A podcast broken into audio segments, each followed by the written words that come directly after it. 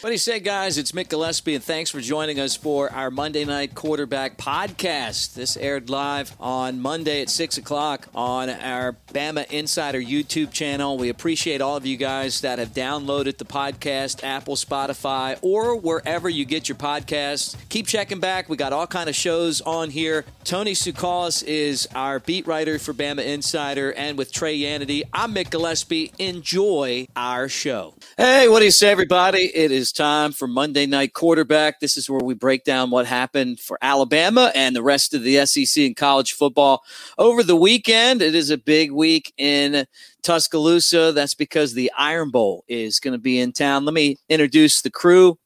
We got Tony Tsoukalas. He is the Bama Insider beat writer, follows the Tide wherever they go, and Trey Yannity. So that's the crew tonight. I want to remind you guys to give us the thumbs up.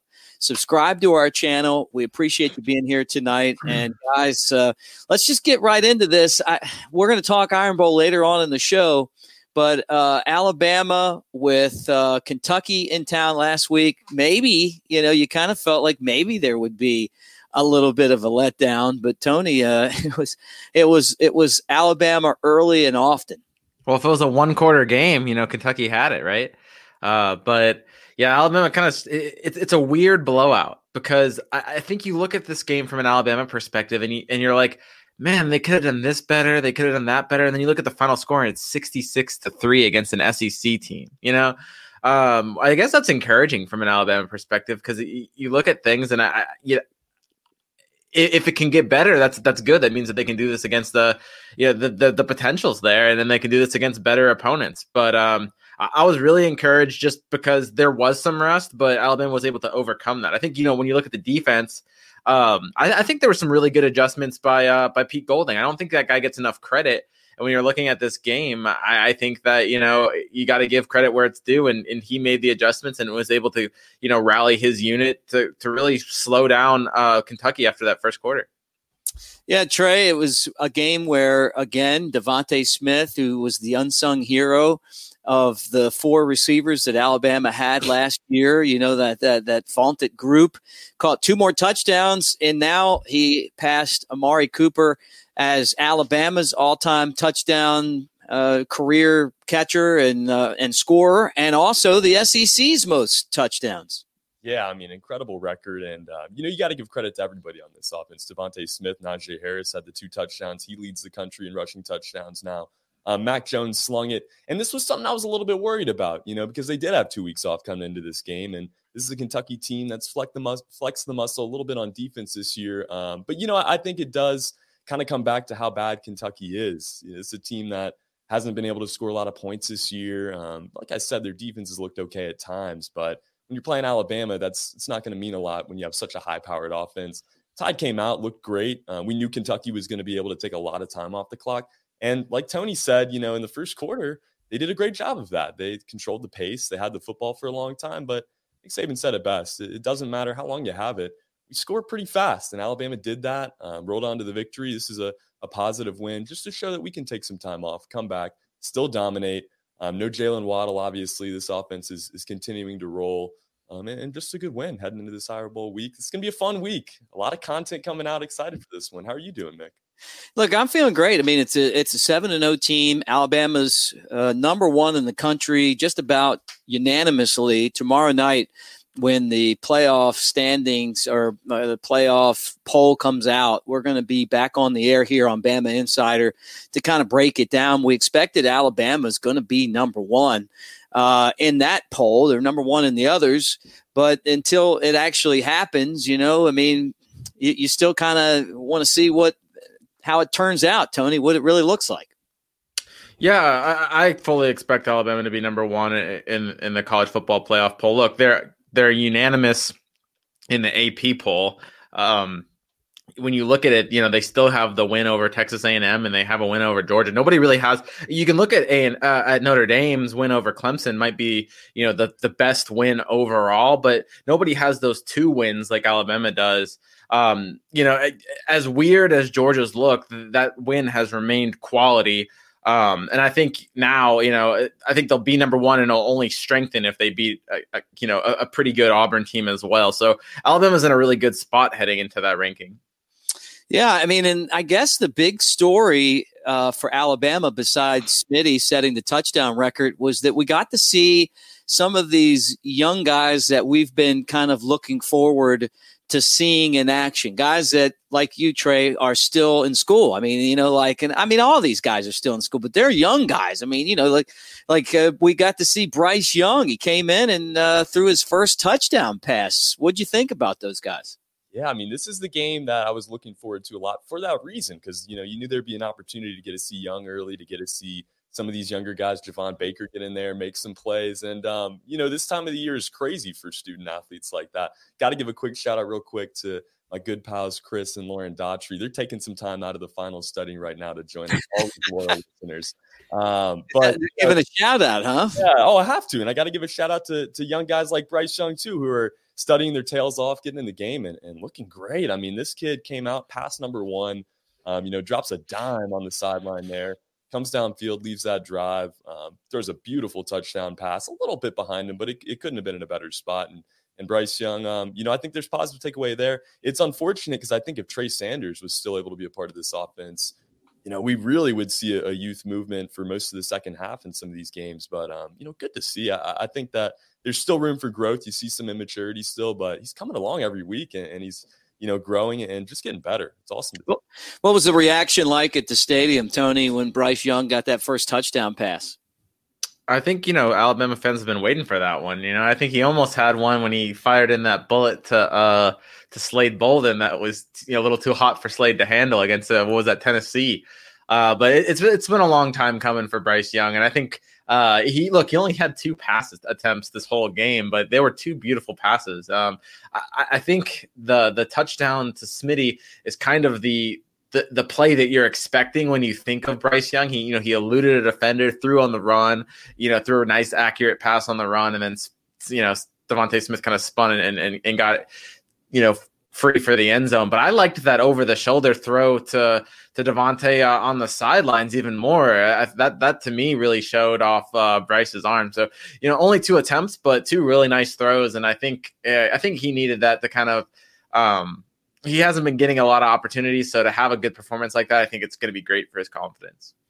How about Jase McClellan? I mean, like, we, we were so worried about Trey Sanders, and we're still thinking about him and wish that he was out there. But, you know, after the car accident, um, you know, he's not going to be in action for a while, you know. And and so we got to see uh, Jase McClellan, who, to me, of the freshmen, came in and, and was the most impressive. I mean, just watching him run the football, I, I was thoroughly impressed.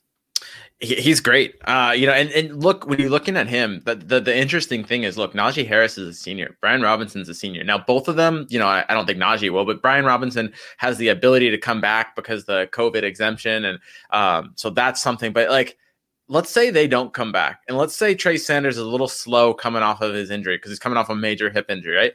Jase McClellan might be your your starting running back for Alabama as early as next year. I mean, that's a that's a distinct possibility. And against, you know, I I know this Kentucky defense was a little beat, beaten up, but, you know, it, it's a it's a defense that has been solid all year uh, when it has been healthy. And so for for Jase McClellan to come in and, and really show off what he can do, that's a really bright sign for Alabama's future. And I, like I said, watch out for him for next year. I think he could be a big time impactor um, really early for for Alabama.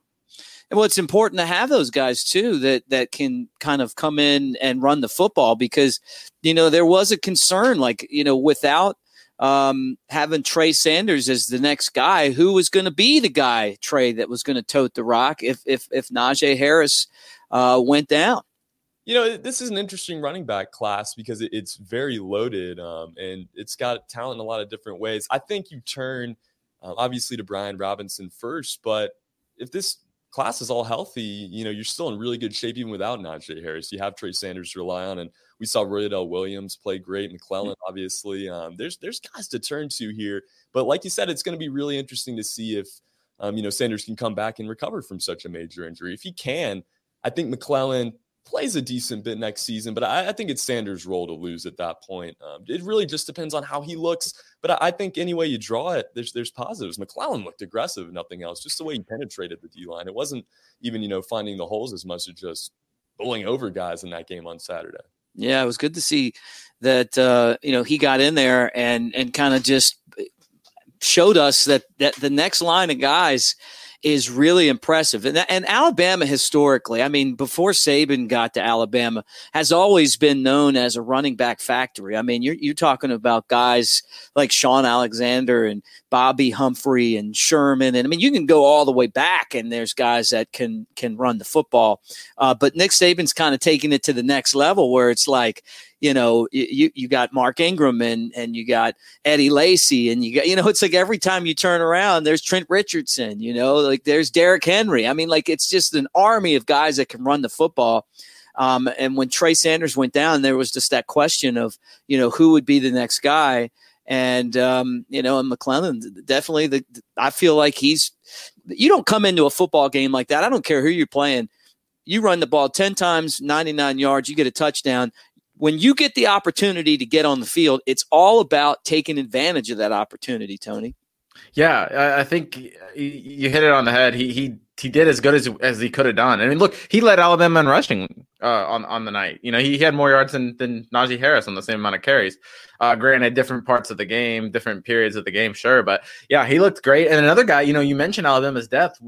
Roydell Williams also scored his first touchdown. He's a guy that's gotten comparisons to Josh Jacobs. So the future is certainly bright for Alabama's backs. And, and, you know, they also got a guy named Kyle Edwards. He's more of a power guy. And, you know, he's not really playing this year, but he's a guy to watch for the future as well. So they're going to keep everything stocked at that running back position. And, yeah, when you look at Jase McClellan, though, um, he's a guy from Texas, uh, was the go-to, you know, big-time back, of course, on his high school, led them to a state championship, then came to Alabama, was behind all these guys, and now he's finally getting that chance. Uh, I'm expecting big things for him.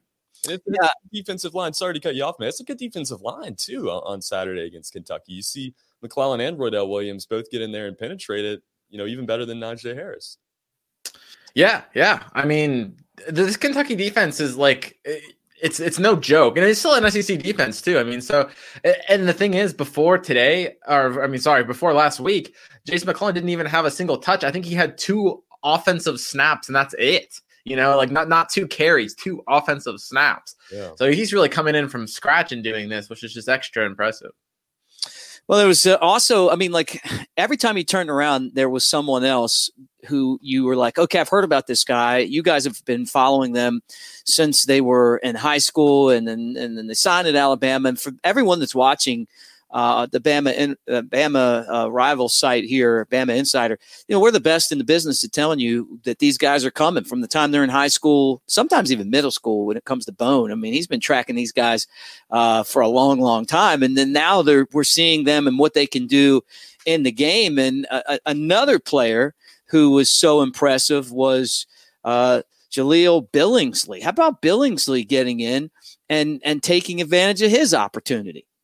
How about that hurdle? I mean, dang, it's like Najee Harris as a tight end. But no, um, Billingsley's, you know, he's the real – really the only pass-catching option that Alabama has. I, I know Miller Forristall does a so- solid job, and I don't really want to take anything away from him, but when you talk about that kind of elite pass-catcher, that that that weapon, like maybe, you know, like you had with uh, O J Howard and Irv Smith Junior, J- Jahleel Billingsley's that guy. He's the guy that can really contribute as a receiver. Does he need to, you know, kind of uh, round out his game and really complete his game and be, you know, more of a blocker? Sure. You know, and I think that's why you're seeing Miller Forristall get the start. But, you know, with, with Miller Forristall, you know, held out for precautionary reasons against Kentucky, man, Billingsley took his shot uh, from the start. The first pass, I think his thirty-four-yard gain with the hurdle, uh, three catches for seventy-eight yards. I mean, he really flashed that extra weapon. And I, I think, you know, Alabama's offense has continued to roll, but I think after losing Jalen Waddle, you're always kind of thinking, like, well, what's the other wrinkle that you can use to not necessarily replace Waddle, but maybe give defenses something else to think about because you're losing that, as Nick Saban likes to call it, a, a Allen Iverson player. Well, for a while there, you thought it could be Trey Sanders, and then he gets hurt. Well, maybe it could be Jahleel Billingsley. And, and, you know, is he going to be as impactful as Jalen Waddle? Well, of course not. But he's another guy that, you know, maybe he can take some emphasis off of DeVonta Smith when you run into better defenses. And he's just one extra guy that defenses now have to scheme, um, scheme, you know, for and, and, and worry about. And that's just going to open up more doors for, for the other receivers. It's, it's, Every time it's like Alabama's like a hydra, and you know, every time you cut off one head, three more pop up, and and you know, Billingsley's one of those heads that's popping up for Alabama. Did you guys think that a sixty-three three win for Alabama would provide this much excitement? I, you know, anytime you beat a team by sixty points, I think it provides a lot of excitement because you did a lot of things right. But um, you know, it's I think it's just a testament to how deep this team is, and, and really a testament to how the tight end position is changing when we talk about guys like Billingsley. Just so much more athletic. I feel like we're used to seeing guys transition from more of a blocking style, physical tight end to more athletic. But, you know, Billingsley's the other way around. We're seeing that around the country nowadays. Um, you know, this win against Kentucky was started by a huge play by Billingsley. And I think it's going to be guys like that, the Slade Boldens, you know, when he's healthy, mm-hmm. um, you know, certain fill-in players like that, that are going to create wins like this, sixty-three three, yeah. and, and really set up this offense um, because you don't have, uh, you know, certain players like Jalen Waddle anymore, guys that, that can create your offense. Um, like in the past, there's so many tools, but just figuring out how to fill that in, I, I think is going to be most important. Billingsley provides such a such a nice little piece to this offense. And, yeah. and I'm still waiting on Javon Baker too. He's yeah. a guy I wrote a couple weeks ago. He, he got more action with with Slade Bolden out of the game. He didn't get that first reception. Look, when he gets on a roll, that's another guy that I wouldn't be surprised if one of these next few games you see him have an impact like Jahleel Billingsley had. Obviously, he's a you know he's a receiver. He's you know a, a big catch kind of guy. He's not he's not as physical as Billingsley. They're not the same player, but he's another guy that can come in and maybe catch it out of nowhere. So I'm waiting on him to kind of to kind of show up. I think he's next. You know, he's the next one to really. Uh, to really make his, uh, his, I don't want to say debut because he's played, but you know, his, his really his, his breakout game. You know, you, you kind of have to finish though, talking about DeVonta Smith. I mean, you know, two more touchdowns. Uh, he had one hundred forty-four yards on nine catches, uh, historically speaking. And you talk about the whole, I would say this, an Alabama lure. Um, and I know there were some Ozzie Newsoms and some guys that could catch in the past, but Nick Saban has changed the wide receiver per- perception at Alabama. It started with Julio Jones and then Amari Cooper and, and, and Riddle and, you know, and, and then the four guys that were just there last year, two left. Um, where does DeVonta Smith stack up when you talk about the, the Ruggs and the Waddles? Um, you know, and, and, and all those other guys, Julio and, and the, the like, how good is he? I think he's right there. Um, now, when you're going between, like, is he the best Alabama player ever? Well, yeah, he could probably put up the best stats ever. If he's he's on pace to break a lot of them. You also got to consider the fact that he's doing it in four years. Uh, I still think, you know, from a college receiver standpoint, um, Amari Cooper is, is Alabama's best receiver. Uh, but, like, look, I, I, I'm not about to, to you know, slight DeVonta in, in in the slightest. I, I think that he's right up there with Amari Cooper. I think he's going to be just like Henry Ruggs and Jerry Jeudy and go to the league and be a first round pick and and and, and do big things in the N F L. I, I really believe in this guy. I think he's I think he's a top half first rounder. I think he's going to be a guy I would pick in the first, you know, fifteen, sixteen picks of the draft. Um, he's smooth. He's got amazing hands. We wrote about that earlier this season. Um, and he's clutch. Um, it, it seems like every time Alabama needs a big play, he's the guy that you would throw it to. So he's going to make an N F L franchise really happy in, in, in the next few months. And but, but before that, he's definitely going to be somebody that Alabama leans on the rest of the season. Let me ask you this, okay? And sorry to cut you off there, Trey. I know you want to jump in. Were you guys at all a little bit nervous when he's back there receiving punts? Look, somebody's got to do it. Uh, you know, I mean – Sure, it, it, it's a, I guess from an Alabama perspective, I, you don't want to see a guy like DeVonta. Look, if they lost DeVonta Smith, they might be in a little bit of trouble. That's one of the positions where I think I think they really need him. Um, but some the punt return game can be really important, and you want to have somebody that can do it. You know, uh, what happens when you play? You know, a Clemson and uh, you need a big punt return. Are you just going to put in DeVonta having given him no reps uh, just for that moment? I think you need to kind of, you got to experiment maybe with using your best players. I mean, look, you're trying to win a championship here. And if DeVonta's down for it, um, injuries happen. You can't be scared of them. And I, I, I don't necessarily think it's a bad thing to put DeVonta there. Nick Saban's done that in, in the past, put high-profile players there. And when you're looking at what it means for the player as well, um, look, DeVonta might be called on to, to be a punt returner at the next level, or even if he's not, you know, having that in his arsenal helps him create value for himself. So when he's going up against N F L teams and, and let's say he carves himself out a nice little role as Alabama's punt returner, that might get him up a few draft slots to a team that says, well, wait a minute, I can use him as a as a punt returner too. Okay, well, that it's this crowded receiver class this year, and that might be that little bump that gets him above somebody else. Um, so you, you never know. I think it could be a good thing for DeVonta too. I, I think DeVonta is going to be down for it, um, and I like it too. I like seeing him in the backfield there, but I don't know if I like it in the third and fourth quarter. I think, you know, you need to give him those reps, but seeing him later into the game, I, I just don't know if that's the wisest decision. He, he does need the reps though, like you're saying, and he's so consistent. I think it's a perfect spot for him. You know, if we kind of talk back to that conversation just a minute ago, I think that's kind of how he separates himself from these other receivers. He's such a different receiver, kind of a weird analogy, and you stick with me here. Compared to the N B A, it's kind of like Ben Simmons versus a Steph Curry, I think, where you have, you know, maybe Jerry Jeudy is your Steph Curry, very flashy, makes incredible plays, um, you know, but I, I, DeVonta Smith's consistency and just, uh, you know, how humble he is and the way he just puts his head down reminds me a lot of Ben Simmons. And, um, you know, it, it's it's proven to be uh, S E C record setting, obviously. Punt return wise, I like it. Uh, but like I said, I, I don't think you need to keep him in the third and fourth quarter. That was a little much.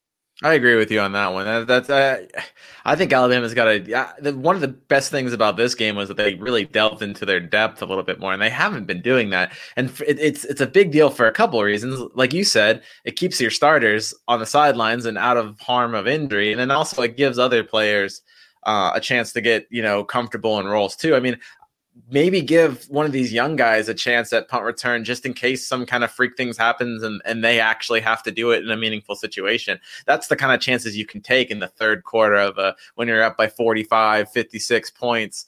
Um, so I agree with you there. I don't think he necess- him or Surtain really necessarily need to be returning punts um, in, in those big time situations. And if he does, maybe just have him fair catch. Uh, fair catch the ball, because you don't need him risking himself an injury when it's just absolutely not necessary. Yeah, no doubt about it. I just don't want to see anyone get hurt. I mean, last year when Tua got hurt, you know, the team's up thirty-five to, to whatever, seven, and, and you're going, okay, you know, he's coming out of the game, and then he he's not coming out of the game, and then he gets hurt, and then that changes the season. And I feel like after Waddle went down, Alabama's in a spot where – you want to get these guys experience, but there's there's bigger fish to fry on the schedule. I mean, you talk about not playing L S U because you want to win a championship. You want to keep these guys healthy too. But I got to give him credit; he looks comfortable returning those kicks. Oh, he you looks know, great. Yeah, I mean, like it's it's it's easy for him, and and you're going to get into a game where you're going to need him to do that. But man, I, I just hope that for Alabama's sake that um, that that they go into, you know, the Iron Bowl, and then, you know, against Florida in the S E C championship game, and I'm putting them there, and then onward with a healthy Smitty. I think they're going to need him, and I, and if he goes down, I think that this team would would really be in trouble, because then you wouldn't have him or Waddle. But the good thing is, as I was talking about Billings, I said receiver. Of course, he's a tight end, but he's he's a receiver to me. I mean, like, he's out catching passes. You know, he's not a blocking guy. And it's weird how that position has changed so much, you know, like uh, in the last, like, fifteen years, you know, where it's like it, you're, you're in there and you got to be able to catch the ball, O J Howard, right? And then and we saw him do a lot of that.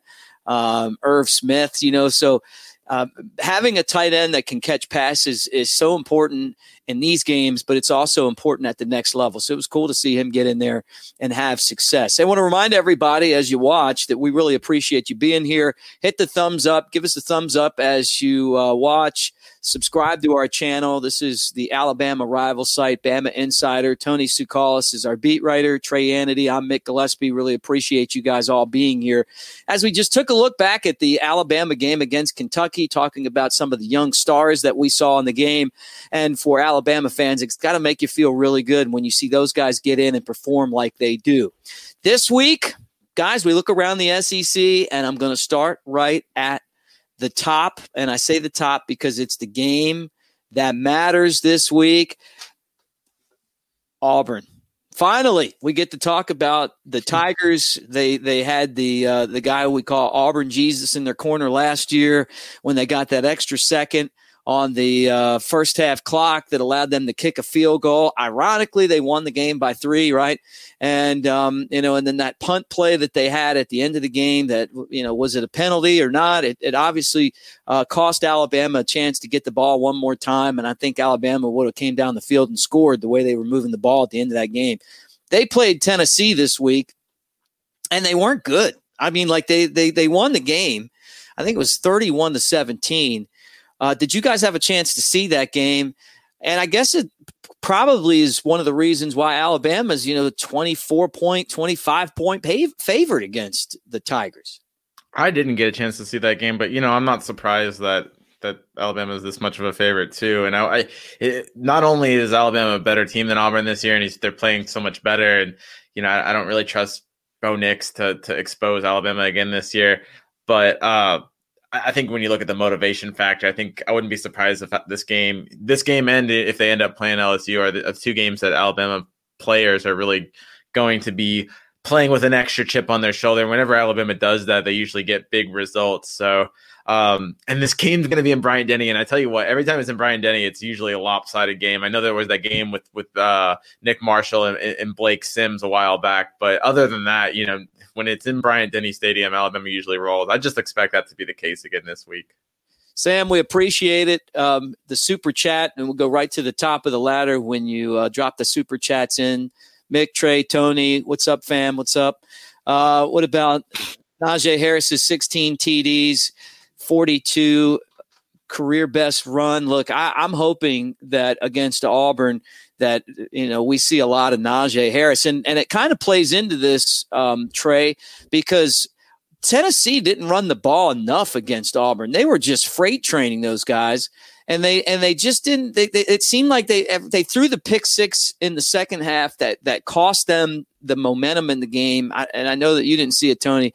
But Tennessee was gashing Auburn with the run. And I'm guessing Alabama's run is, I'd say, substantially better. Yeah, I mean, it, it certainly is. And, you know, this is a Tennessee team that has had trouble at times running the ball. You saw in that Georgia game right before Georgia played Alabama, Tennessee maybe had negative six rushing yards in the whole game. So um, I, I think Alabama's run attack is going to be potent as always. And like I've said all season, just use the run to set up the pass. They've done it all year. It's worked beautifully. Um, the way that, that Najee's been able to set up the deep ball especially has been key. Um, but like Tony said, this, this Auburn team is not good. This is a twenty-five point line for a reason. You never know. This is a rivalry game. This is the Iron Bowl. You never know. But I think this game's going to get out of hand early, and this is personal for Alabama. Auburn pretty much eliminated from the playoff last year. Whether or not Alabama would have made it with winning that game, it would have come down to it. But let's say they do. You know, Auburn took that chance away from them. Alabama is upset. They've lost now two out of the last three to this Auburn team. Um, they're motivated. They're ready to go, and I think it could get ugly early for guys like Najee, DeVonta, that have been here for all four of those games. Um, I think we'll see it. And look what Najee did last year against Auburn. He had his biggest game of the season, twenty-seven, or one, you know, tied for his biggest game of the season, twenty-seven attempts, one hundred forty-six yards, and then four receptions for twenty-six more yards through the air. Um, he's a guy that already played well against Auburn, and um, I, I kind of think he might do it again. I, there's been all this talk about Alabama's passing game, but this might be a game too that w- Najee can can dominate. I, Another thing we're not talking about is, you know, for some of these seniors that came back, this is their last game in Bryant-Denny, and that's that's a that's a big motivating factor too. Or uh, even for the players that are coming out early, like this could be the last game in Bryant-Denny, and I know there's not going to be fans there, and I know that, you know, it's going to be different, but or they're not going to be as many fans there, and there's going to be different. But um, I think there's just so much motivational factor going into this game, and I think it's really going to translate it in, into the into the score and the performance. We appreciate all the comments, Jay. Uh, puts a good one up there. You know, Auburn looked horrible. He's right, but it's their Super Bowl. I remember years where Alabama's kind of been on the other end of this too, you know, where you've had a bad year, but you know that you can go in and compete and maybe have a chance to steal one from Alabama. The Crimson Tide most likely are going to come in ranked number one, and Auburn is the team that seems to beat Alabama when they're ranked number one. In this Iron Bowl game, four times Nick Saban has brought the number one team in the country in, and he's two and two. That's not a good record against Auburn. And Gus Malzahn is three and four against Nick Saban. He's got the most wins of any active coach against the GOAT, man. So, I mean, like, for whatever reason, and, and I don't know why, uh, Auburn and and and Gus Malzahn have had some success against a guy that's hard to beat. I think they scheme for Alabama super well. I mean, I, I don't – this is going to not be a popular opinion, but, you know, like last game, Malzahn had them prepared. Now, rather was did they did they sacrifice some other weeks to be compared to uh, to be so prepared for Alabama? I don't know. Maybe maybe they spend too much time on Alabama and that's all they can do. But, uh, you know, just from a game per game perspective, and, and hang with me here, I think Gus Malzahn outcoached Nick Saban last game. The, the last Iron Bowl. Now, I'm not saying at all that Gus Malzahn's a better coach than Nick Saban. Don't get me wrong on that. I think Nick Saban is streets above Gus Malzahn as a coach. But for that one game, I think, you know, Gus Malzahn got the better of him. And so maybe this game's personal for Saban, too, because maybe, you know, as someone as excellent as him, maybe he kind of also realizes that. And uh, he wants to put it back on, on Gus. And I, I'm sure he's aware that Gus has had his number three times. And I, I'm sure that doesn't really sit well with him. So we're talking about all these motivational factors. You know, let's not forget the GOAT. Let's not forget Nick Saban. And he he's going to be a little bit chippy headed into this game and, and, and is going to want to prove himself again uh, and, and, you know, d- deliver it to, to Gus this game. Yeah, I mean, I, I think Nick Saban has a long memory, too. I mean, you know, he he's one of those guys who, when he loses a football game, um, his team seems to come back prepared, and he spends a lot of time to get ready for those games. And so I, I'm I'm with the the uh, the the the odds makers. I just think it's going to be a lot of Alabama. I like this offense. Auburn's got some problems. I think Auburn will play a good half of football, but Alabama will play four quarters of football. They'll continue to score. And, and at some point, Auburn's going to turn around and they're going to be so far behind that they're not going to be able to win this game. I, I just don't think that Alabama is going to overlook Auburn, uh, particularly looking at how things went last year. And the other thing is that Auburn's a decent team, but they're not a good team. And I think it takes a good team to beat Alabama. I mean, the Auburn teams that have beaten Alabama have been really good. They've been uh, highly ranked teams, and um, you know, and, and maybe they're upsets. But going into the game, and most of them are are down there on the plains. Uh, I just like Alabama's chances, and I think Nick Saban is, is going to have his eyes focused on this one. He has for a long time. It's weird this year, because it's not the last game of the regular season, you know, like there's another game coming up and another one after that, maybe, and then the S E C championships. Alabama could have two more regular season games if they play L S U. All I right, do like that it fell on Thanksgiving. Sorry to cut you off. I do like that it still fell on Thanksgiving week, though. Yeah. There, that is like the one normalcy that we were able to keep from twenty twenty is that we still got Alabama and Auburn on Thanksgiving week. I don't know. I don't know about you guys, but I, I, I personally like that. To me, yeah. That just seems right. It would have seemed extra weird having another game this week. So I know it's not the last game, and that's weird in itself, but I, I appreciate it being this week still. I don't know about you guys. I feel like everybody would rather have it that way because, you know, having it the last week of the season doesn't really mean anything if the last week of the season isn't this Thanksgiving week. Mm-hmm. Uh, I feel like this having it around this holiday and, um, you know, just this time of the year is what everybody's used to. I think that's the way to do it. I'm with you, Tony. What do you, what do you think, Mick?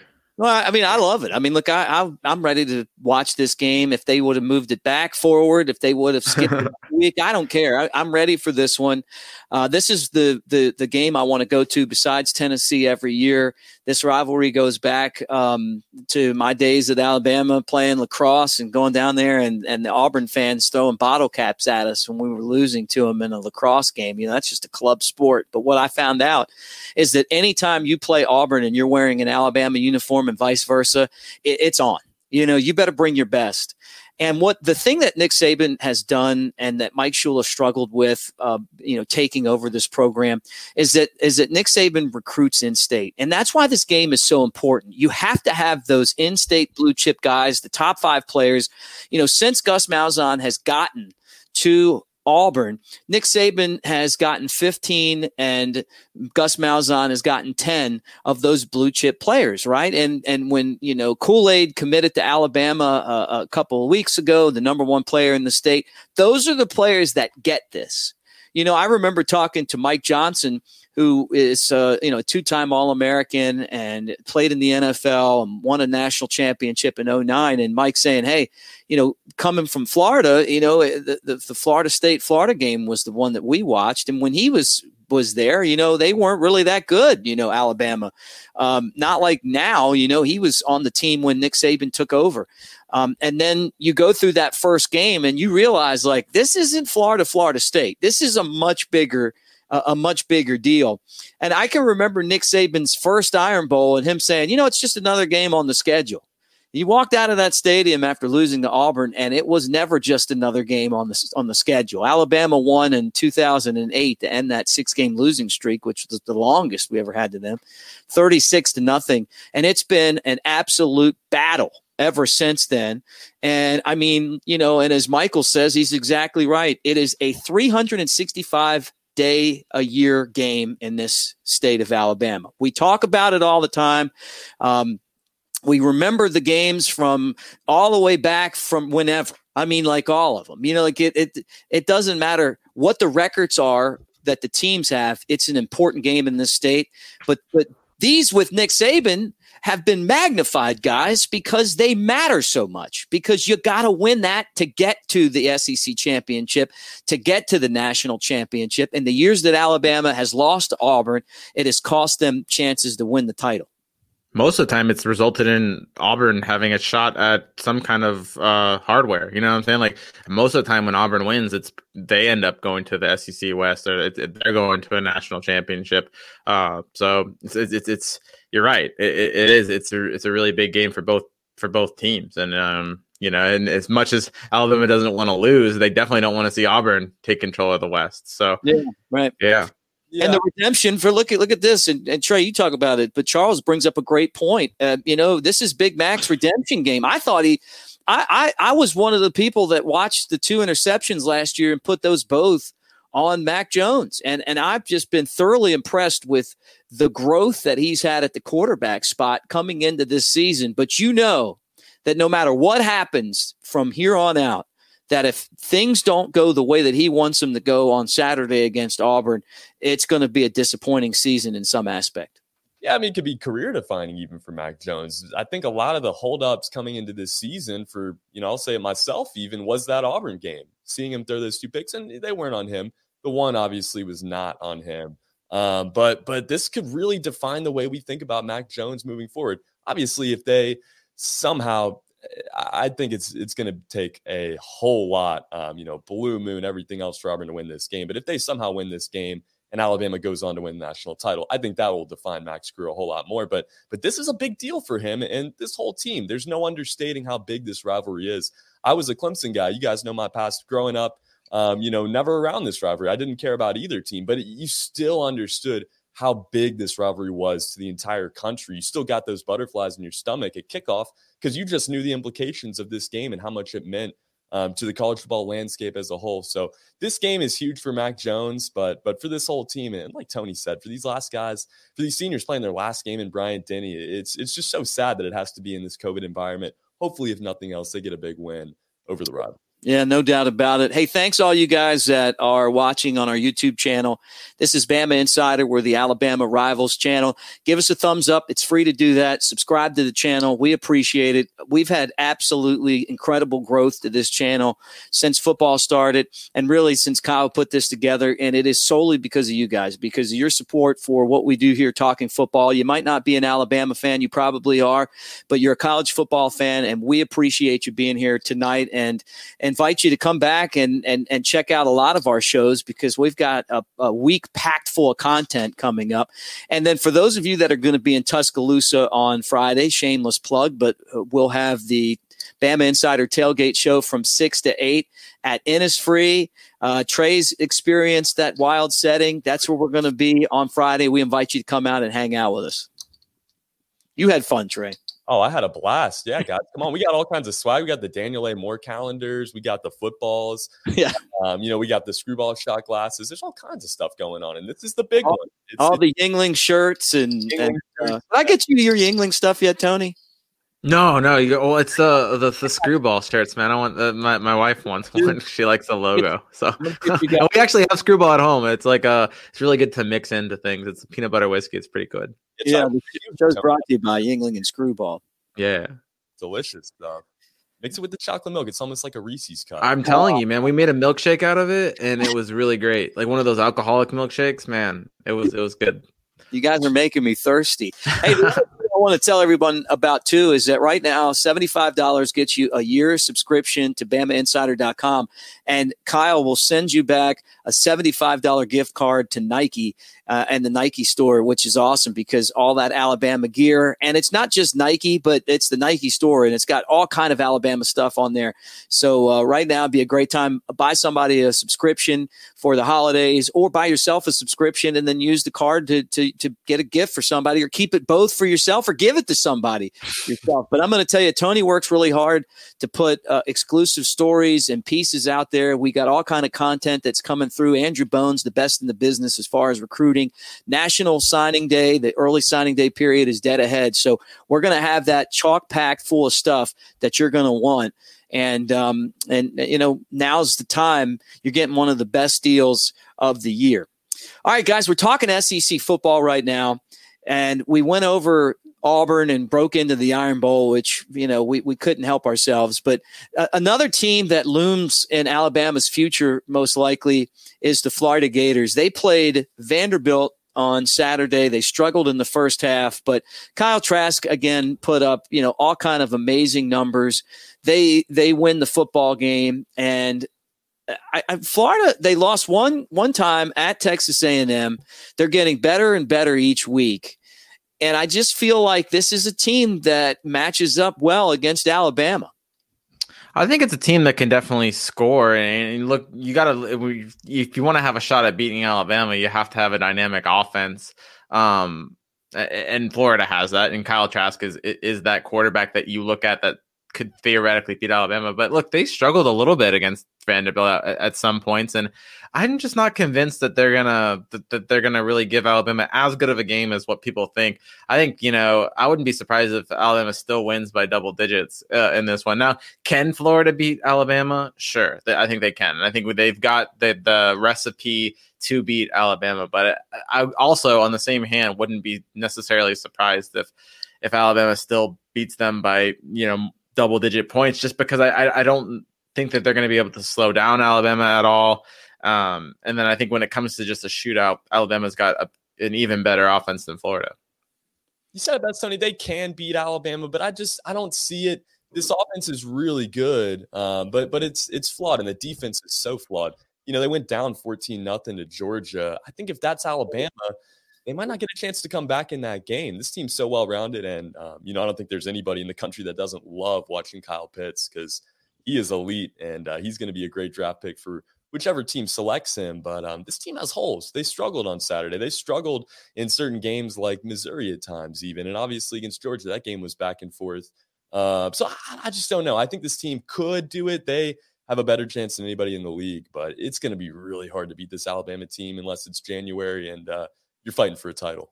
And your name's Clemson. But let's, let's be honest. I really don't think there's a lot of there's a lot of teams that can't beat them. So I think maybe yeah. Clemson might be the only team that really could give Alabama a shot. Well, the Buckeyes yeah. too hard here. I like. I don't those. know. I don't know. I think it might just be for me. It's just Clemson. I, I just yeah. we should probably just fast forward to Alabama versus Clemson, because that's what that's the championship game right there. I'm I, telling I, you. You guys are wrong. I mean, I think that you guys you're you're you're uh, overlooking one of the best teams in the country, you know, and uh, Alabama, it, don't forget, and I know their defense has been excellent, um, you know, against Mississippi State, and then, you know, what they did against Kentucky and the second half against Georgia, you know, like they've gotten better. But that Ole Miss game, don't forget, you know, they they couldn't do anything right. And I know Lane Kiffin, um, it, it was like he he had prepared for his entire life for that exam. And I mean, on offense, he passed, right, with flying colors. But uh, don't think that Dan Mullen uh, hasn't coached against Nick Saban and has been able to do some things. I mean, I still remember the Mississippi State team where he's playing with talent that's not even close to Alabama, and and they just about beat the Crimson Tide. It, it took a Jalen Hurts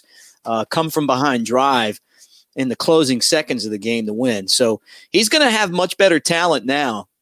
And he he told his team, too, after the game, Dan Mullen, look, there's games coming up on our schedule that if in the future that if we play like we did in the first half in Nashville, that we're not going to win. So, you know, Florida's going to use that as an example. I think it's it's setting up what's going to be quite a showdown uh, in Atlanta. Now, I, I hate to do the rat poison and look ahead, especially when we got Auburn staring at us. But um, you know, every time Florida plays now, you, you know, you almost have to pay attention to it just to see, because these two teams are on this collision course. The the other thing, too, And, I, and I'm still not happy with the coaches. I, I don't. I just don't agree with the coaches. Florida's ranked fifth in the coaches poll, and the Texas A and M is ranked sixth, and yet they beat them head to head. Now, with that said, um, I'll pop this up on you.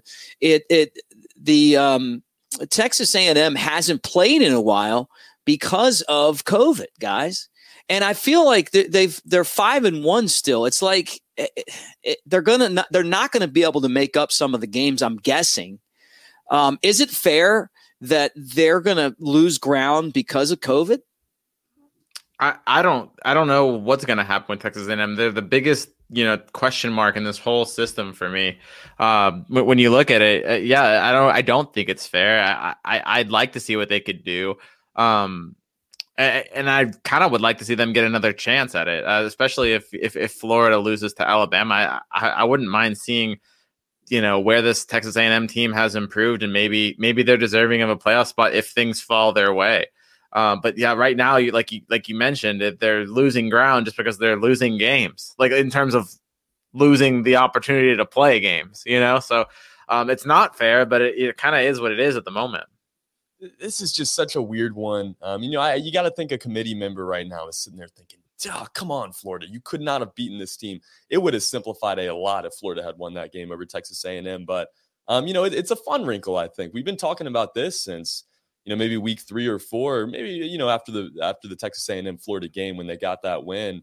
Um, this team, I think, is deserving. You know, you look at Texas A and M, they have one loss, and it's to the number one team in the country. And right now, that's undisputed. Uh, they don't really have a, a, you know, a super tough schedule this year. They got the big win over Florida. They split the Bama Florida series, which was huge for them.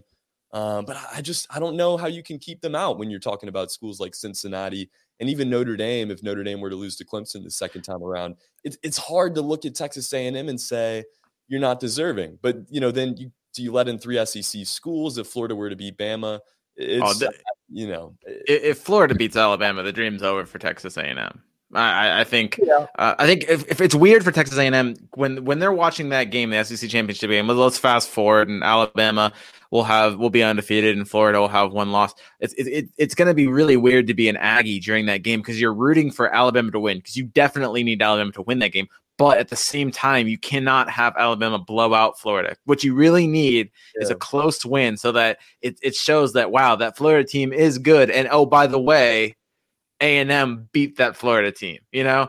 Um, and then you got, you, you know, it, it would be great, uh, you know, for, for A and M that way. But um, I think if, if Alabama came in and they blew out Florida, maybe people are like, oh, well, that Florida team just wasn't that great. You know, it, maybe it wasn't as good as what we thought it was. And, and then that's when, you know, A and M gets bumped because they didn't get to play for a, a conference championship. Look, you also got to look at the Pac twelve too. I mean, yeah.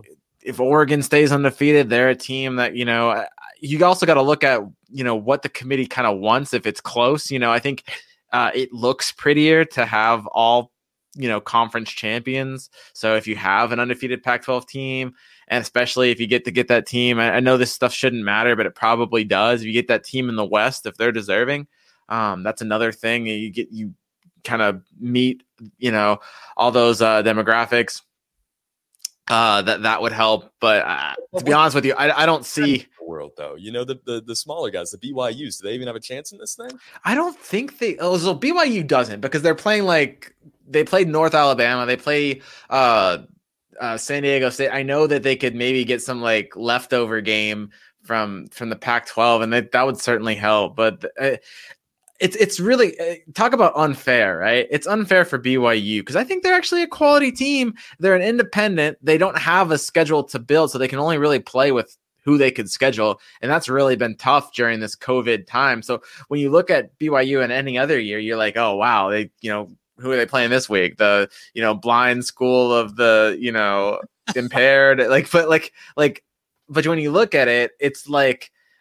It, you can't really blame them. It's like how how many games can they get on their schedule, and they're they're trying their best to, you know, to get in. Um, Uh, I, I kind of feel for B Y U. I think they, I don't think that they would win, and I don't necessarily think that they necessarily deserve to be in the playoff, but uh, I don't feel like they were given a shot with that schedule. Um, and it's just kind of a bummer because I think that they could be a fun team. You know, before this, this season, one of the rumored matchups when they were still talking about maybe playing a, an out of conference game was Alabama B Y U. And I think a lot of people scoffed at that. I certainly would w- have wanted to see that game. Man, I would have sacrificed Alabama, Kentucky for Alabama, B Y U. I mean, if we just chop that off the schedule. Yeah. Yeah. yeah. yeah.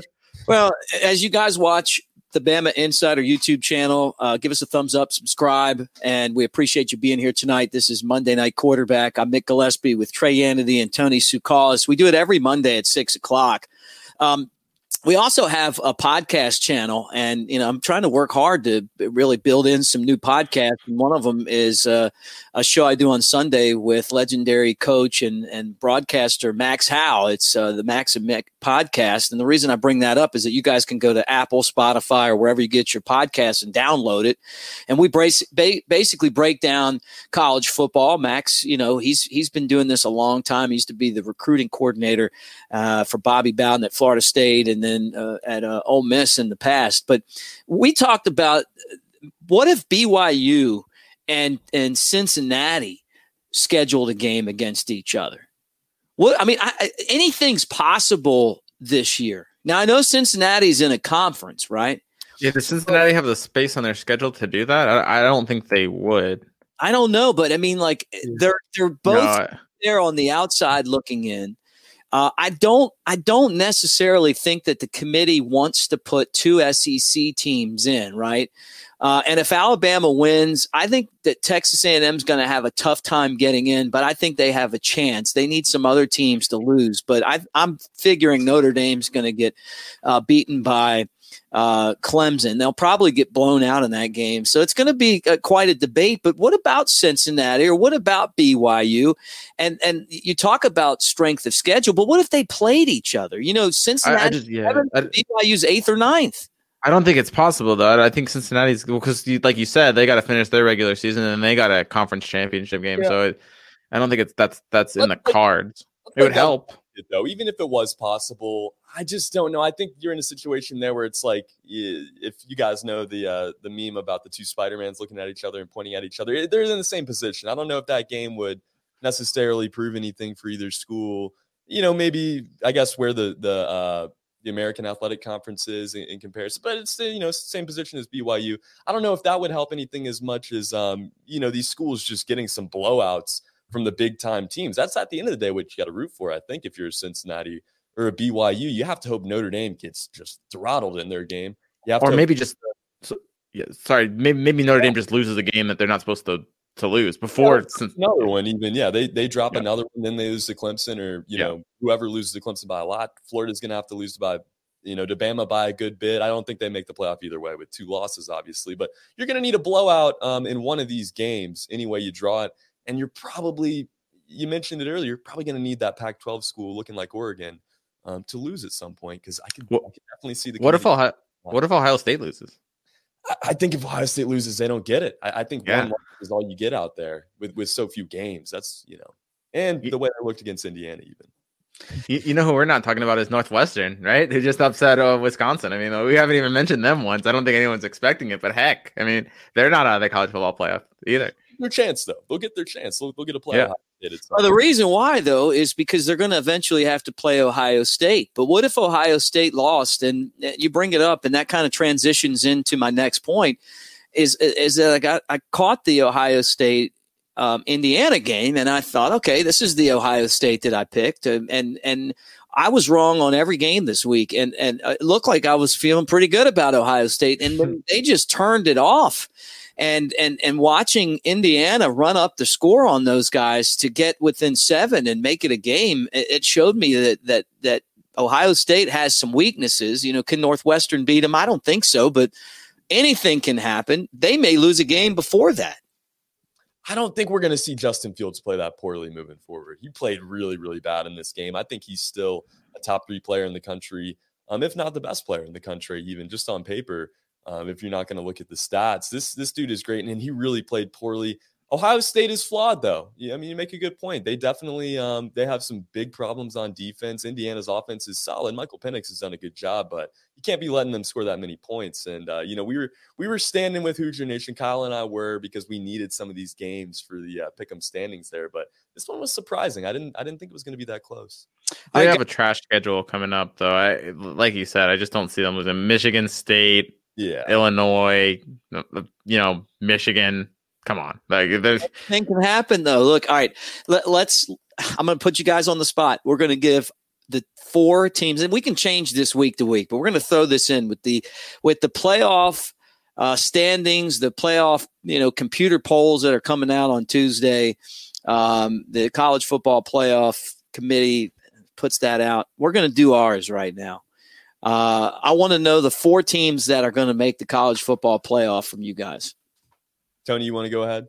Sure. I think that the, at the end of the day, it will be what, what the final rankings will be. It'll be Alabama. It'll be Clemson. It'll be Ohio State. It'll be Notre Dame. Woof. You're saying Notre Dame gets in after losing that last game to, to Clemson? I think they cling on to it. Yeah. I think there's a lot of things that can happen, but I, I, that's kind of what I'm what I'm seeing. And look, that sets up a really sexy college football playoff, because you got Alabama versus Notre Dame, and you've got the number one versus the number two pick in next year's N F L draft, most likely playing each other in the other semifinal. So, um, and I do think they'll put Clemson at number two, actually, after beating Notre Dame. So, um, Trey, kind of how I see it. I, I want to come in here and, you know, create some crazy whirlwind. I'm with you, Tony. I think at this point, with the way things are looking, I think everybody's pretty much written off Notre Dame to win that second game, but they don't have to, and they know that now. They just have to compete in that game. As long as they're in it, they make it. I think you see Alabama win out, and you got to take your rat poison glasses off right now, everybody. We're, this is this is a lot of rat poison coming through the feed, but um, you know, I don't think they lose. I think they beat Florida in the S E C title. They're the number one seed, and then I, I think you got to give Clemson the nod at two there after they beat the number two team in Notre Dame, and then it shakes out the rest of the way. Ohio State at three and uh, Notre Dame at four. What do you got, Nick? Well, you know, I, I'm going to say this. I think Alabama will be one, and I think Clemson will be two. And I think that we'll see those two teams play again in the college football playoff, and most likely for the national championship. Uh, you know, I'm I'm hesitant to say Ohio State three, but I I I don't think they have enough time to have their annual like um, game that they don't show up to. You know, the Purdue, and they always seem to have that game where you're like, am I looking at the scoreboard right now? Right? Is Iowa up by thirty? Uh, I just don't think there's enough time in this schedule for them to have that game. So I'm going to put them in. I don't think Notre Dame's going to make it, though. I think that when I think Notre Dame's going to get blown out. Uh, in the rematch against Clemson, and it's not going to be close. And I think it's going to come down to Texas A and M and Cincinnati. And I, I just I'm curious to see how the the the voters look at it. I think Texas A and M, it really hurts them if they don't make up some of these football games. I think they've got to have the nine and one record to be able to make the case that, hey, look, we went nine and one, we lost one game to the the the, the number one team in the country, right? And we won the rest of them. I think Cincinnati's got a chance to make this college football playoff. And I think if they do get in there, um, it would that would be a great opponent to play in the first round. So, uh, I'm, I'm. But Luke Fickell, he turned down some big jobs to to stay at Cincinnati. He knows he's got a good team. I wouldn't count Cincinnati out. Uh, same thing with B Y U. I could see them sliding in there as well. And I think the fact that you're playing this all S E C. All S E C schedule that Texas A and M could possibly lose before they get there and knock them out. You know, Florida's got to play Alabama. Notre Dame's got to play Clemson. So there, there's going to be some shuffling going on. I think that scores matter a lot, but I just don't think Notre Dame's going to make it. And I know everyone kind of is disagreeing with me. And, um, and I think part of it is because Notre Dame, to me, is always the most overrated team ever. I mean, the, and it's been that way since I've been watching college football.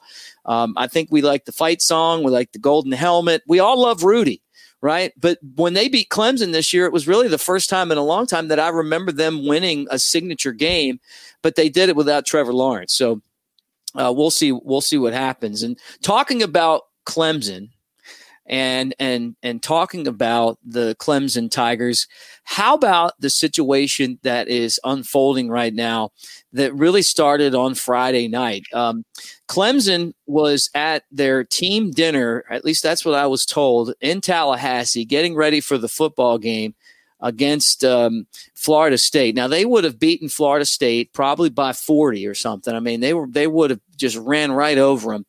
And the game uh, got canceled, right? Now, I'm going to play this audio from my show on Friday night. It's This is Tom Hart, who is the lead S E C Network broadcaster, and this is our conversation on the Bama Insider Tailgate Show from Friday. We're talking about Alabama and L S U making up the game that has been postponed, and he said this. And then we're going to get into what Dabo said. So let me know if you guys can hear this. Uh, we'd rather, and I'm not saying this is L S U's situation. In fact, I don't think it was at all. But I think there have been some other coaches in the league this year who have said, gosh, we're going to get smoked this weekend. Um, we could manage our rosters such that we won't qualify to have enough players at this specific position or in this certain uh, protocol. That, you know, we get out of playing the game. It's a very short-sighted view. First of all, you know, Derek Mason and Vanderbilt have been hit hard first by opt-outs and then by coronavirus, and he's putting his team out there every weekend. And and most weekends they're getting their heads kicked in, but he's doing it the right way, and he's taking a high road. Others probably bending it a little bit. So because of all that, because of Alabama's position in the S E C championship game, um, or so it seems, I don't think there's room to get that game in. So he's talking about the fact that it doesn't look like Alabama and L S U are going to make up the game, right? But he's he in the middle of that, guys, he talks about believing that some of the teams uh, might have used coronavirus as a reason not to play, and and that kind of feeds into what happened with uh, with Clemson and and Florida State. So I want to play this, or I want to I want to put the uh, quote up here from Davo. Uh, Dabo Swinney, not Davo, but Dabo Swinney, former Alabama receiver, by the way. Uh, this game was not canceled because of COVID. COVID was just an excuse to cancel the game, to be honest with you. He says, uh, I don't think it has anything to do with their players. I, I have no doubt that their players wanted to play and would have played. Same with the coaches. He says, uh, to me, Florida State administration forfeited the game. Uh, I mean, this is on brand. You know, this is this is Dabo Swinney. I agree with what he's saying, and I understand what he's saying, but there's just no reason to say it. You know, just look at this as a, if you really believe that that's the case, which it very well could be. Florida State is in a terrible position this year.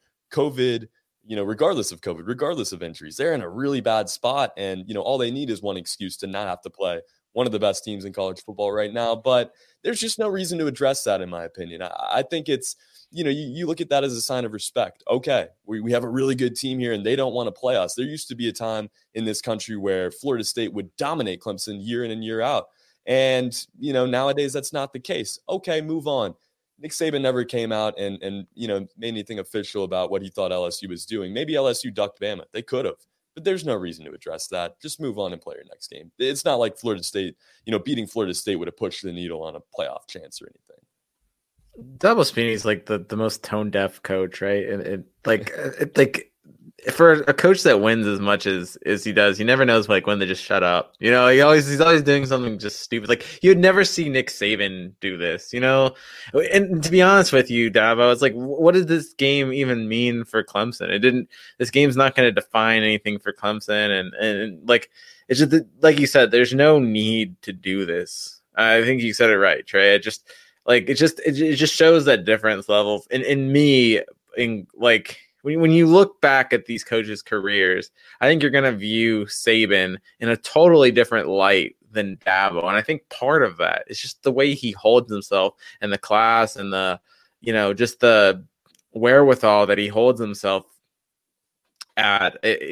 I think that that's one of the things for me when you're looking at coaches that, that really sets Saban apart. I just, you could never catch Saban, you know, dead. You wouldn't catch Saban dead, uh, caught dead, you know, making this kind of claim. It's just it's just corny, and then it's, it's a lot. It's like a lot of things that that Dabo Swinney does. It's just corny. Give us a thumbs up, guys. We appreciate you being here. Subscribe to the channel. This is Monday Night Quarterback. We do this every Monday at six o'clock. Um, I'm not sure what to think, man. I mean, I don't want to disagree with you, Tony. I just don't know. I mean, if if he's sure, I mean, they flew there, right? They they hopped on a plane and flew there. They were they were in town.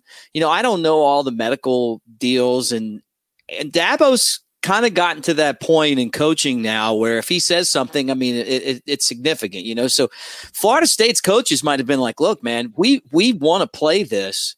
But the administration doesn't want to. And I don't know why they wouldn't, but um, I, I thought of that when, and then, you know, Tom Hart's comments. I mean, you know, he's he's dealing with with this every day. He's got insider information. He's not coming out and saying that unless he's pretty sure, you know. That's yeah. I don't think that's an off-the-cuff comment. I think that he, when he said that, he meant it, you know. And and part of the reason why And what what his point was is that when these games are canceled, I mean, you're talking about millions of dollars in the coffers that they're not, that the teams aren't getting, the schools aren't getting, you know. And if it's a matter of safety, then you know what, the money is insignificant. I mean, you you you got to be safe, but you know, to think that there are certain coaches or programs that are trying to avoid, um, you know, losing. Uh, would not be surprising to me, no matter how much money's in there, because you're talking about their job and their livelihood too. You know, I mean, you, you're at L S U, and, and he said he wasn't talking about L S U, Tom, but if you're at L S U and and the Ed Orgeron Act, you know, it it's great. I mean, he won all those games last year. You know, the Tigers had the best season ever. Um, they they came back and won against Arkansas this week. It was a good win for them, but you know, they get hammered by sixty. Um, against Alabama, and then they lose another one, and they lose another one, and then next year they start out and they're not having a good year. Um, that that whole act that that that, that Ed Orgeron has, it starts to get old, you know. So it probably, I think it benefits him more than anything not to play Alabama, not to have them on the schedule. I'm not saying that that's that that's why. I'm just saying that that it does benefit you sometimes in college not to play. And and I got an example too. When I worked at Alabama sports, there was a, a coach that came in and took over one of the programs that I worked with. And the, the minute she got there, she was making excuses up for why she wasn't going to win in three years.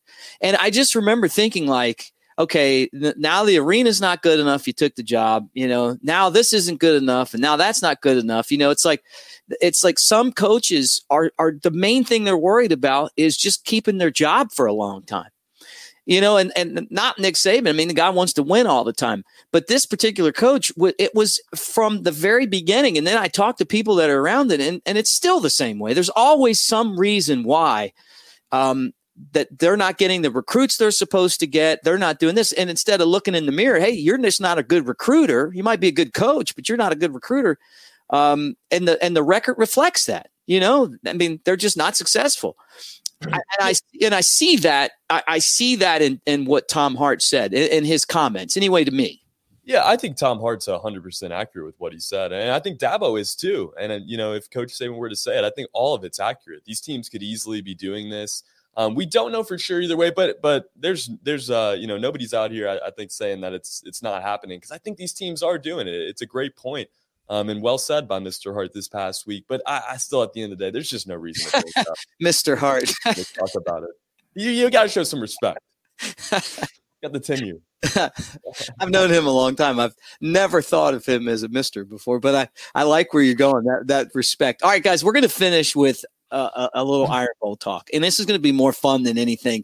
And for those of you that are sending comments, you guys can shoot some comments over too. I want each of you guys to give an Iron Bowl memory. I'm going to give an Iron Bowl memory. Um, and I and I think it's the most significant game in college football. I, I really do. I think it's what rivalries are all about. Uh, I've been to a ton of them. You know, when I was a student, uh, I didn't miss them. I was at the first. I was at the last Iron Bowl at Legion Field. I was at the first Alabama win uh, down on the plains. I've been there through the six-game losing streak, and my first ever Alabama game was in ninety-six. It was the Iron Bowl. So you you talk about just so much history going into a, a game. Um, I, I got to put my man up here, Gene Stallings, and, and I'm going to tell you guys this, and then and then let you jump in. nineteen ninety-six, Gene Stallings is uh, I, I, it's my first game. I got a student ticket. I didn't have um, I didn't get it converted. And I had a friend with me, so I had to we had to get into the Legion Field Stadium with no converted ticket. Uh, but they let us in anyway, and we got in there, and the place was packed. I mean, jam-packed, and it, and it's not a nice stadium. I mean, it's it's it's a concrete gray lady, and you know, and that's what they call it. And you'd be in there and crammed up, and then when those teams ca- came out, half of the stadium, right down the middle, like there might be fifteen Alabama fans on the Auburn side, and I'm saying it was probably ten of them on on the Alabama side. That down the middle, though, it, it was amazing to see. Uh, the the the excitement that both sides have. The upper deck shook when Freddie Kitchens uh, threw a pass to Dennis Riddle to tie the game with thirty-seven seconds left, and then kicked the extra point, won it twenty-four to twenty-three. Gene Stallings went five and two as Alabama's head coach against the Tigers, and that's part of his legacy. And you talk about Mike Shula was zero for three, excuse me, zero for four against Auburn, and Bill Curry was zero for three against Auburn. When you take that job as Alabama's head coach, you got to win that football game, and it, and there really isn't anything like it. I just don't think in college football. How about you, Trey? Yeah, I mean, you know, I, I like I said, I haven't been a part of this rivalry for super long, but I think that's the beautiful thing about this rivalry. You know, every year it's exciting. Every year it's super entertaining. Uh, my freshman year, uh, we'd gone undefeated at that point in the season, go down to the Plains. That was back in twenty seventeen, and they they lose that game. I think that's my most memorable Auburn experience, just because that was the first time it really felt like, wow, I, I really hate this this school over there. I, I get the rivalry. I understand why this is the way it is, because it's it's so personal, and it, it's you know it's so much fun. It's been so back and forth, and you know some crazy things have happened in this rivalry game. Obviously, the kick six uh, is is you know a, a bad memory, but one that's that's going to go in the books. It's a nightmare, um, you know. But just on the scale of college football, plays like that, just moments like that, have made this series and have made it what it is and made it so great. Um, and you know what? Maybe I'll, I'll say the, the the game after that, the twenty eighteen game when Auburn uh, came here to, to Bryant Denny Stadium and got hammered. That was my first Iron Bowl, and uh, quite the memory in that one. What about you, Tony? My my favorite Iron Bowl memory. Oh gosh, there's been a, there's been a ton of great games, um, but on both sides of the ball. I, I don't know if I could give a, a favorite Iron Bowl memory. Uh, I covered one as a student. That was the Trent Richardson game, and I think just being covering it as a student was kind of it's kind of fun. It was kind of a surreal thing. Um, You know, the on the opposite end, it was a it was a bad game for Alabama, from an Alabama perspective. But that Cam Newton game was like, oh my god, it's yeah, that was a crazy that was a crazy one. I, um, but look, this this rivalry is great because of the the quirks to this rivalry. Like like Trey said, the the crazy plays, the fact that you have Cam Newton having a comeback or a kick six, or Alabama's, uh, you know, one of the you talk about Iron Bowl memories that are great. From an Alabama perspective, that drive with um with uh, Greg McElroy and the touchdown at the end, that was a you know that was a great game as well. Roy um, Upchurch, yeah, that was yeah Roy Upchurch the touchdown, and that set up you know Alabama's first national championship under Nick Saban, and that was a great one from an Alabama perspective. It seems like lately the Alabama the, the games from an Alabama win uh, haven't been as good of games because they just smacked them, but I, I'm sure Alabama fans love those games too. Uh, but no, this game, just for what it means to the to the fans, for what it means to the state, um, it's your classic college football rivalry, like you said, Mick. I think it's it's the best rivalry in college football at the time. And and look, Auburn's still winning some games. It's not like you, you can say, oh, well, Ohio State and Michigan's a great rivalry. No, it's not, because Ohio State wins every game. And I know Alabama fans don't ever want to see Auburn win, but they do steal one every now and then, and it keeps this rivalry really exciting because you you don't know about this game. You know, it could, it, like you said, uh, Alabama can be the number one team in the nation, and this is a, this is a Super Bowl for Auburn, and, and, and they can really ruin a season, and, and they have ruined seasons for Alabama. Last season, that they really played a part in ruining Alabama's season. So, um, it's it's the best rivalry in college football, bar none, and, and I'm excited to see it every single year, and, and this year no different. Got to add that guy to the stream. nineteen and five, the Bear was against the uh, Auburn Tigers. You know, Nick Saban's like, I think it's like eight and four against Auburn. You know, you would think that it would be better than that, but he lost the first one. He's won some, but it's like you said, they always seem to find a way just to be a thorn in Nick Saban's side. I think Nick's going to be uh, pretty juiced up about this one, and I, I look for Alabama to just keep the keep the Jets going for the entire game, especially the way that football's changed too. I mean, you saw it with Ohio State and Indiana. You know, I, I don't. I want Alabama to just keep their pedal to the metal in this game. Yeah, I mean, I, you know, I think this is a big opportunity to, to just put it back on this team. Alabama is frustrated. We talked about it early in the show. This is a this is a revenge game for this team. Usually, it's the last game of this season. This year, you get them a week in advance. Still the same week, but uh, you know, you're playing them with a game left on the schedule, so it's different. This is going to be a much different Iron Bowl than we're used to. Not that many fans in the seats. It's going to be a little bit of a different atmosphere, but this is going to be a fun Iron Bowl any way you draw it, especially if you're an Alabama fan. I have a good feeling. Well, guys, that does it for Monday Night Quarterback. We went a little bit longer than we normally do, but I got to tell you, this was a fun show. Love talking football. There's so many things that we got going on right now. There's just so much different stuff to talk about. Uh, tomorrow on the channel, we're going to have at six o'clock uh, a, a show, Kyle and I, and, and I'm sure some of you guys will be jumping on as well, to talk about the first college football playoff standings. And uh, and then after that, or rankings or whatever they call them. And then at eight o'clock, Andrew Bones will be on to talk recruiting with Kyle. So those will be on tomorrow. We got all kind of content lined up, even through Thanksgiving. Uh, the Bama Insider Tailgate Show will be on Friday night. We got the Iron Bowl Watch Party. And just, just stick around on this channel. Subscribe. Give us a thumbs up. We appreciate the super chats. Um, Tony and Trey, thanks for coming on. I had a lot of fun tonight. Yeah, definitely. Same here. Lots. Thanks for having us. And uh, all you guys that watched, we love you. Thanks for watching, and uh, we'll talk to you again real soon. That does it for us. Catch us again next Monday at six o'clock. Till then, roll tide.